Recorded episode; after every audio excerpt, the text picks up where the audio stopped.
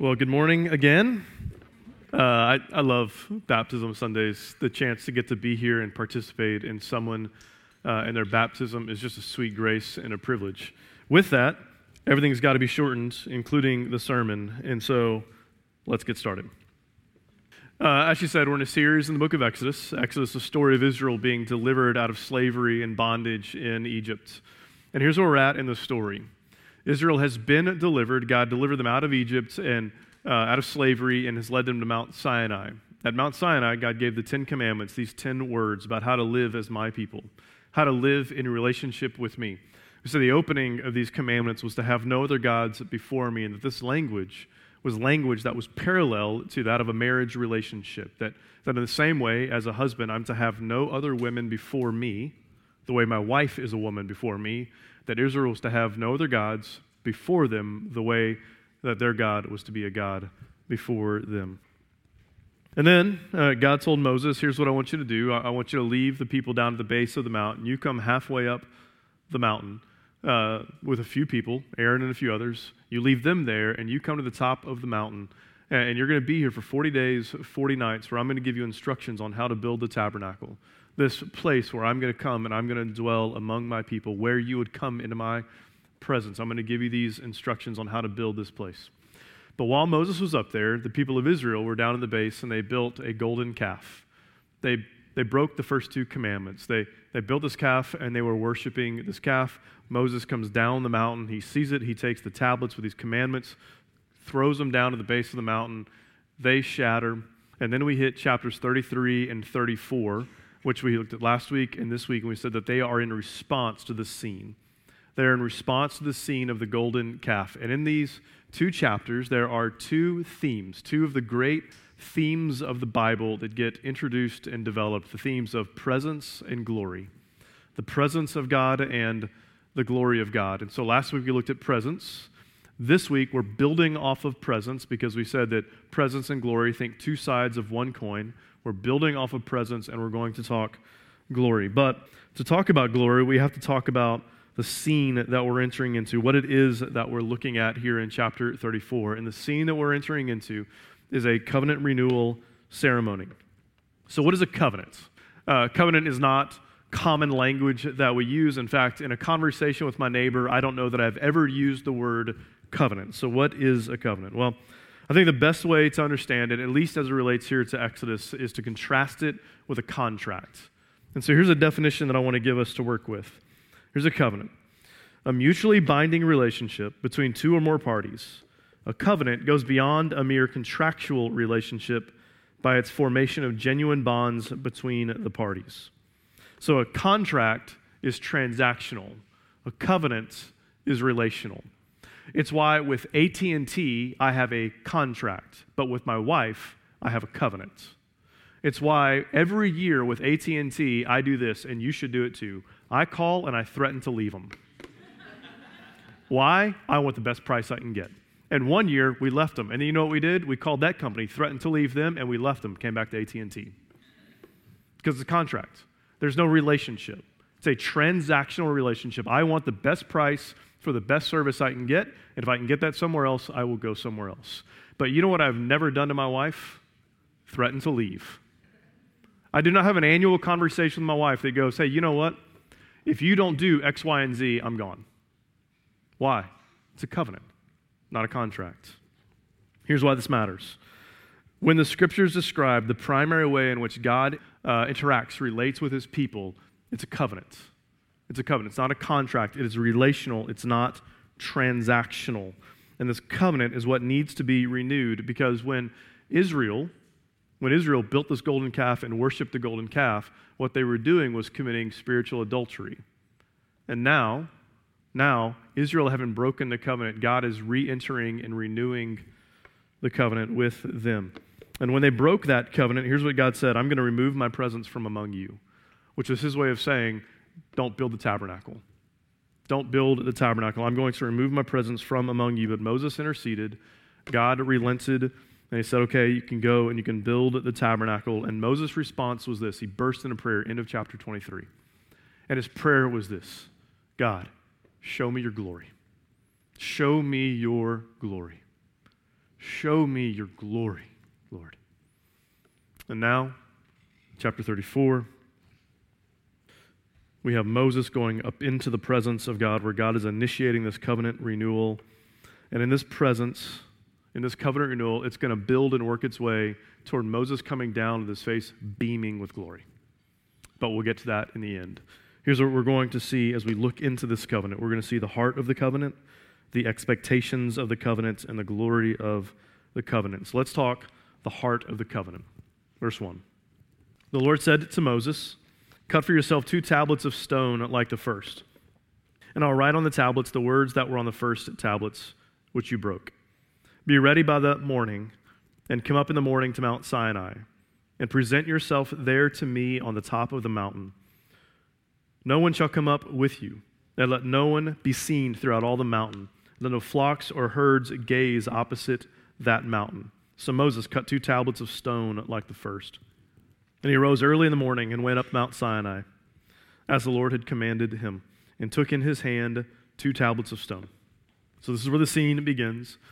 Moses being told, okay, cut two tablets. You're going to take those two tablets. You're going to come up into my presence. I'm going to write the words that I wrote on the first two on them. These are the words of the Ten Commandments, these 10 words. These 10 words that when Moses came down the mountain the first time he took, he threw, shattered, which every commentator agreed that was symbolic of Israel having broken the covenant that they were in. And now God is saying, hey, get two more tablets and come back up. I'm going to rewrite the words on these tablets. Now look at what happens, because what happens next shows, I think, the utter uniqueness of Israel's God from every other God known to man at the time. Verse 5 The Lord descended in the cloud, cloud of his glory, and stood with him there, and proclaimed the name of the Lord. Did you see what happened there? The Lord what? Descended. You know what? You know what gods in the ancient world didn't do? Descend. They didn't come down to the people, certainly not a disobedient people. You gave them a few stipulations they might be able to work their way to you, but you never came down. God's did not come down. And now the Lord speaks. And when the Lord speaks, he says, He proclaimed the name of the Lord. Now, verse 6 the Lord passed before him and proclaimed, The Lord, the Lord, a God merciful and gracious, slow to anger and abounding in steadfast love and faithfulness, keeping steadfast love for thousands forgiving iniquity and transgression and sin. Now, four times from the end of chapter 5 through chapter 6, not chapter 5 through chapter 6, verse 5 and verse 6, it says the Lord. Four times. Now, in ancient Hebrew, if you wanted to emphasize something, you repeated it. So if you see something twice, you know, oh, they want us to see that. You see it three times, they're talking loud. You see it four, and they're screaming it in your face. The Lord, my name, the Lord, the Lord, Yahweh, Yahweh, Yahweh, the Lord. Who am I? I, I, am the God who is merciful and gracious, slow to anger, abounding in steadfast love and faithfulness, keeping steadfast love for thousands, forgiving iniquity and transgression and sin. Now, in the context of the story of Exodus, this is really utterly shocking. This is utterly shocking that the opening words to this covenant renewal with a people who have walked out of the covenant that they were in is here, here's who I am. Not here's the problem with you, here's who I am merciful, gracious, abounding in steadfast love. This was, again, utterly unique in the ancient world. Utterly unique. You will not find in the ancient Near East literature stories about a God who is described as merciful, gracious, and slow to anger. They were demanding, quick to punish. Which is why, if you tend to believe or tend to think, uh, aren't all religions just kind of the same? Well, w- what you're doing in that is you're not letting the religions speak for themselves. You're not taking them at face value because they, they all have contrasting claims with contrasting gods. You're speaking for them. When what this would say, what Moses would say is no, you listen, our, our God is utterly unique from every other God on the face of the earth. Utterly unique. You will not find a God who is merciful and gracious like our God. Who would say that right now? See, here's, here's the uniqueness of this that the heart of the covenant is the heart of God. The heart of this covenant is the heart of God, the heart of God that is merciful, gracious, slow to anger, abounding in steadfast love. And throughout the Old Testament, that line becomes a repetitive refrain that gets developed. Why? Because if you read the Old Testament, here's a story of Israel, the story of a people who forgot that over and over and over and over. And so they got reminded over and over and over and over. The great hymn that we sing that goes, Our hearts are prone to wander, is not simply a hymn that started with us, it was a hymn that was true of Israel as well. Hearts of a people prone to wander, and so they repetitively got reminded God is merciful, gracious, slow to anger. This is the heart of the covenant, is the heart of God, a God who is merciful and gracious. That does not mean that there are not expectations with the covenant. Just because it comes from the heart of God does not mean that there are not commands and expectations that come with this covenant. So, the expectations of the covenant. Here they are. Look at verse 11. Observe what I command you this day. Stop on that word right there, command. This is God saying, Observe what I command you. This is not a willy nilly invitation. This is not, hey, if you feel like it. This is God saying to his people, Let me tell you what I command of you. Let me tell you what I expect of you. Here's the expectations for living as my people. Here's what I'm commanding you to obey today. Observe what I command you this day. Behold, I will drive out before you the Amorites, the Canaanites, the Hittites, the Perizzites, the Hivites, and the Jebusites. Take care lest you make a covenant with the inhabitants of the land to which you go, lest it become a snare in your midst. You shall tear down their altars and break their pillars and cut down their asherim, for you shall worship no other God. For the Lord, whose name is jealous, is a jealous God lest you make a covenant with inhabitants of the land, and when they whore after their gods and sacrifice to their gods, and you are invited, you eat of his sacrifice, and you take of their daughters for your sons, and their daughters whore after their gods, and make your sons whore after their gods. Now, this is pretty graphic language for the Bible. Amen? Amen. But there's two expectations in here that are repetitive expectations that have been woven throughout the story of Exodus. Expectation one is that you wouldn't make covenants with other gods. That you would not, as my covenant people, the people who have entered into a relationship with, that you would not then turn and enter into that kind of relationship with any other God. That you would not enter into other uh, covenants with other gods. Why? It's spiritual adultery. It's spiritual adultery. You are not to take the covenantal relationship that we have and enter into one with someone else. You live in relationship with me alone. Expectation two is that you would not blend your worship of me with worship of any other God. When it says that you would tear down their altars and break their pillars, let me, let me read a definition of an altar in the Old Testament. Nothing is more prominent in the, as a biblical image for worship and religious allegiance than the altar. It is no exaggeration to say that the most visible sign of one's devotion to the true God in the worship of the Old Covenant is the building of altars and traveling to them for acts of sacrifice and offering. So here's the, the point. When, he, when he's saying you will tear down and break down these altars, these were places of pagan worship. He was saying you don't go and you don't worship over here while you worship me over here. You, you don't, as my people, blend worship of God X with me. You, you tear that down. You don't worship multiple gods. You worship me. You worship me alone. These are two related expectations that you would not enter into a covenant with any other God and that you would not worship any other God or blend your worship of me with the worship of any other God. So this is God saying, Here is who I am. I am merciful. I am gracious. I am slow to anger. I am abounding in steadfast love. And this is what it looks like to live in relationship with me. It looks like you don't enter into covenants with anyone else, no other gods, and you don't blend your worship of me with anyone else. And now, Moses is going to come down the mountain with his face beaming from the presence of God, and we get to see the glory of the covenant. Look at verse 29. When Moses came down from Mount Sinai with the two tablets of the testimony in his hand, as he came down from the mountain, Moses did not know that the skin of his face had shone because he had been talking with God. I, I wish I were there for the scene because I simply don't know how he didn't know like at some point it had to be nighttime. You walk past a tree, you see the glow. How does he not see that his face is shining? No idea. Verse 30 Aaron and all the people of Israel saw Moses, and behold, the skin of his face shone, and they were afraid to come near him. But Moses called to them, and Aaron and all the leaders of the congregation returned to him, and Moses talked with them. After all the people of Israel came near, and he commanded them all that the Lord had spoken with him on Mount Sinai. And when Moses had finished speaking with them, he put a veil over his face. Whenever Moses went in before the Lord to speak with him, he would remove the veil until he came out. And when he came out and told the people of Israel what he, had, what he was commanded, the people of Israel would see the face of Moses, that the skin of Moses' face was shining. And Moses would put a veil over his face again until he went in to speak with him. So Moses goes up he speaks with God. He comes down the mountain, face beaming with the glory of God because he's been in the presence of God. And whenever he's speaking to Israel, he puts a veil over his face. When he goes back in to speak with God, the veil comes up. He comes back out, he puts a veil back over his face. But there's something interesting here, I think, that Exodus doesn't tell us necessarily why.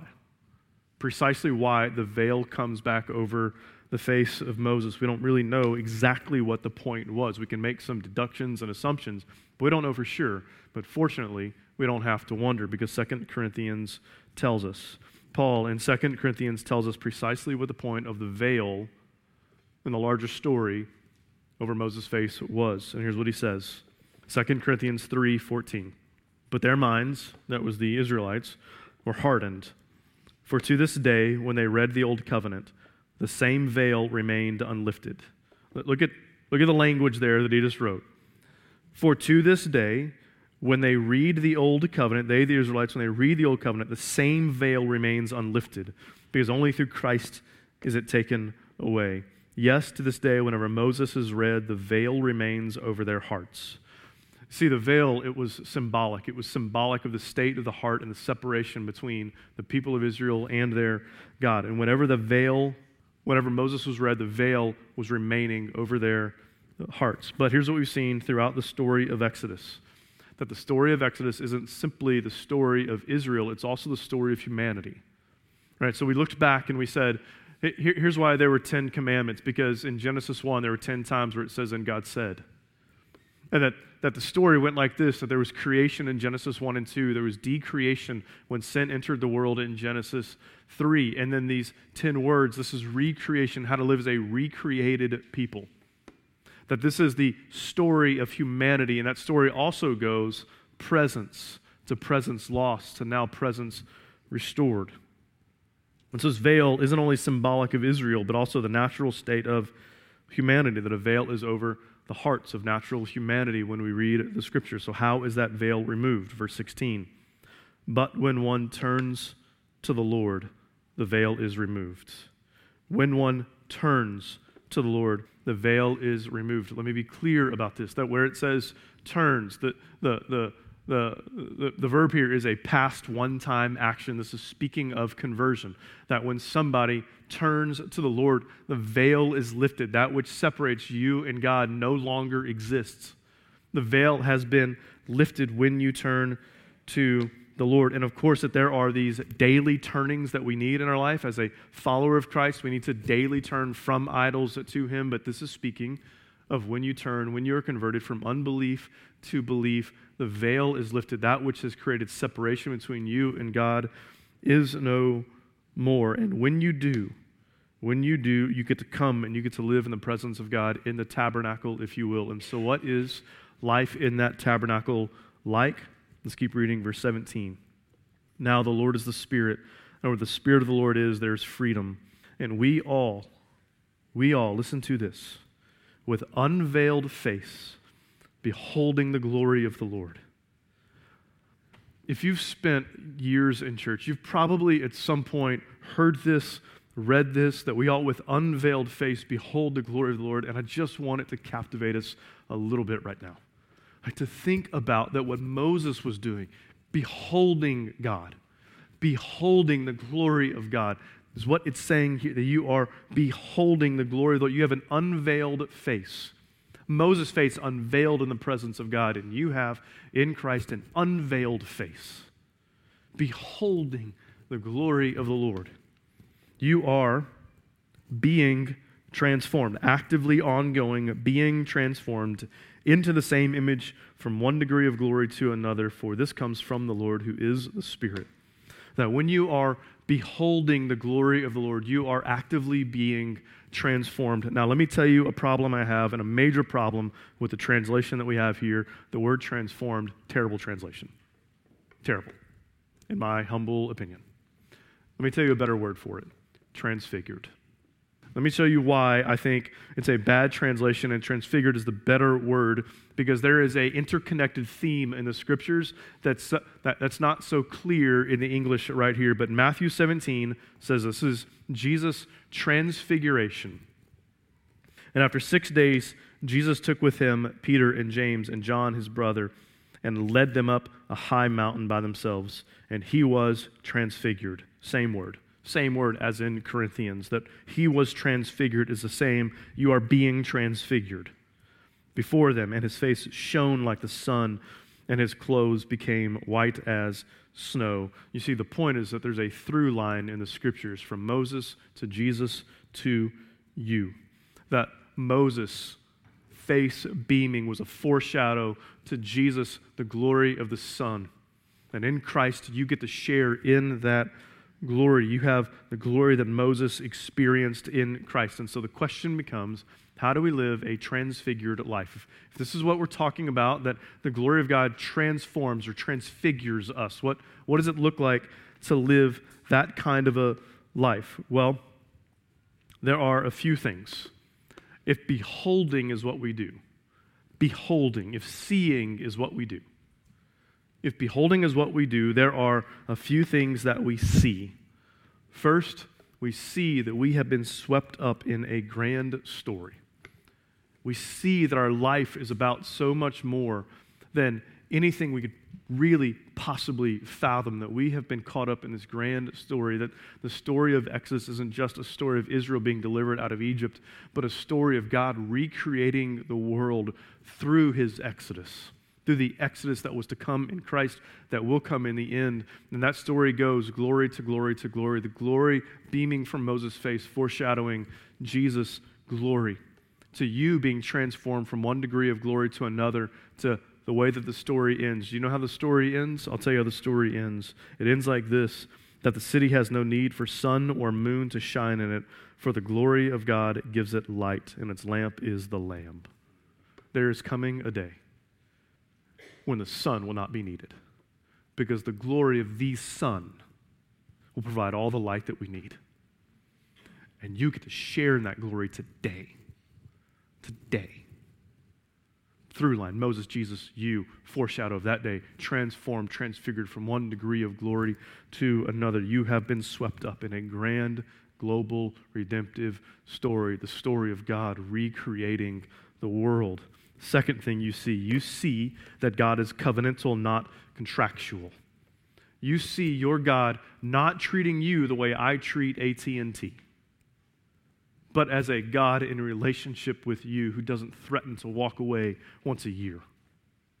And of course, you're going to stumble. God knows you're going to stumble. And God is still a covenant keeping God with you. You know what God would say to you if you fell apart last night, two weeks ago, two months ago? Here's what He would say to you He would say, I am merciful and I am gracious, I am slow to anger, and I'm abounding in steadfast love. He is a covenant keeping God, not a contractual God.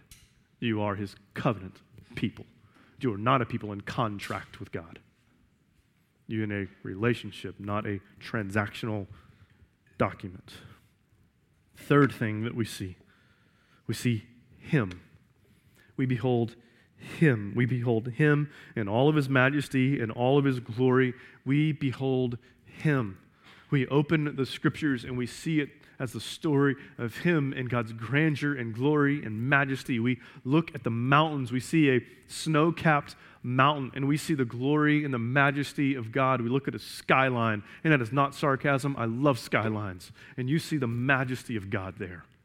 You look at the ocean, you don't just see brown water in Galveston, blue water in California. You see majesty of God, glory of God. You see Him. You behold Him in it. You look everywhere and you see Him in His majesty and His glory, you behold him. And let me tell you what happens when that happens. When you behold him, when you worship him and you see his glory, all of a sudden, the places of worship that you have set up in your life, the altars, if you will, in your life, for many of us, things like money, sex, and power, they just come crashing down. because the worship that we have placed over here gets just swallowed by our worship of Him. It gets suppressed by our worship of Him. And listen, I, I know talking about beholding Him um, can seem a bit like behold His glory, like that's a up in the clouds kind of thing, that it, it needs to come down into our laps. But listen, it, it can't. It can't. And, and it's not up in the clouds, it is real life. Like you want to deal with anxiety, behold Him.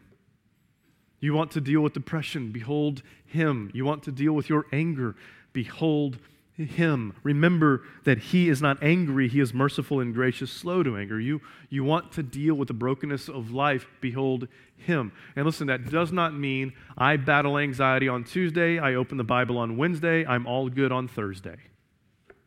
But it does mean that progressively it gets undercut and eroded as I behold him. Because the story is from glory to glory to glory to glory. And life tomorrow, life in his glory to come, is what will undercut the places that we have created to worship today. We behold him in all of his majesty and all of his glory. And so the question becomes are you? Are you beholding him? Maybe a first question is have you turned to him? Uh, have you turned? Have you actually turned from worshiping X, Y, and Z to going, Jesus is my God? And if you have, are you beholding? Are you actively beholding him? Are you opening the scriptures? Are you looking at the world? Are you looking at one another and beholding him? And watching that undercut your worship of everything else? Are you beholding him? I think it's a good starting place for some of us to ask an honest question Am I actively beholding Him and His glory and His majesty? Let's pray. Father, thank you for this morning.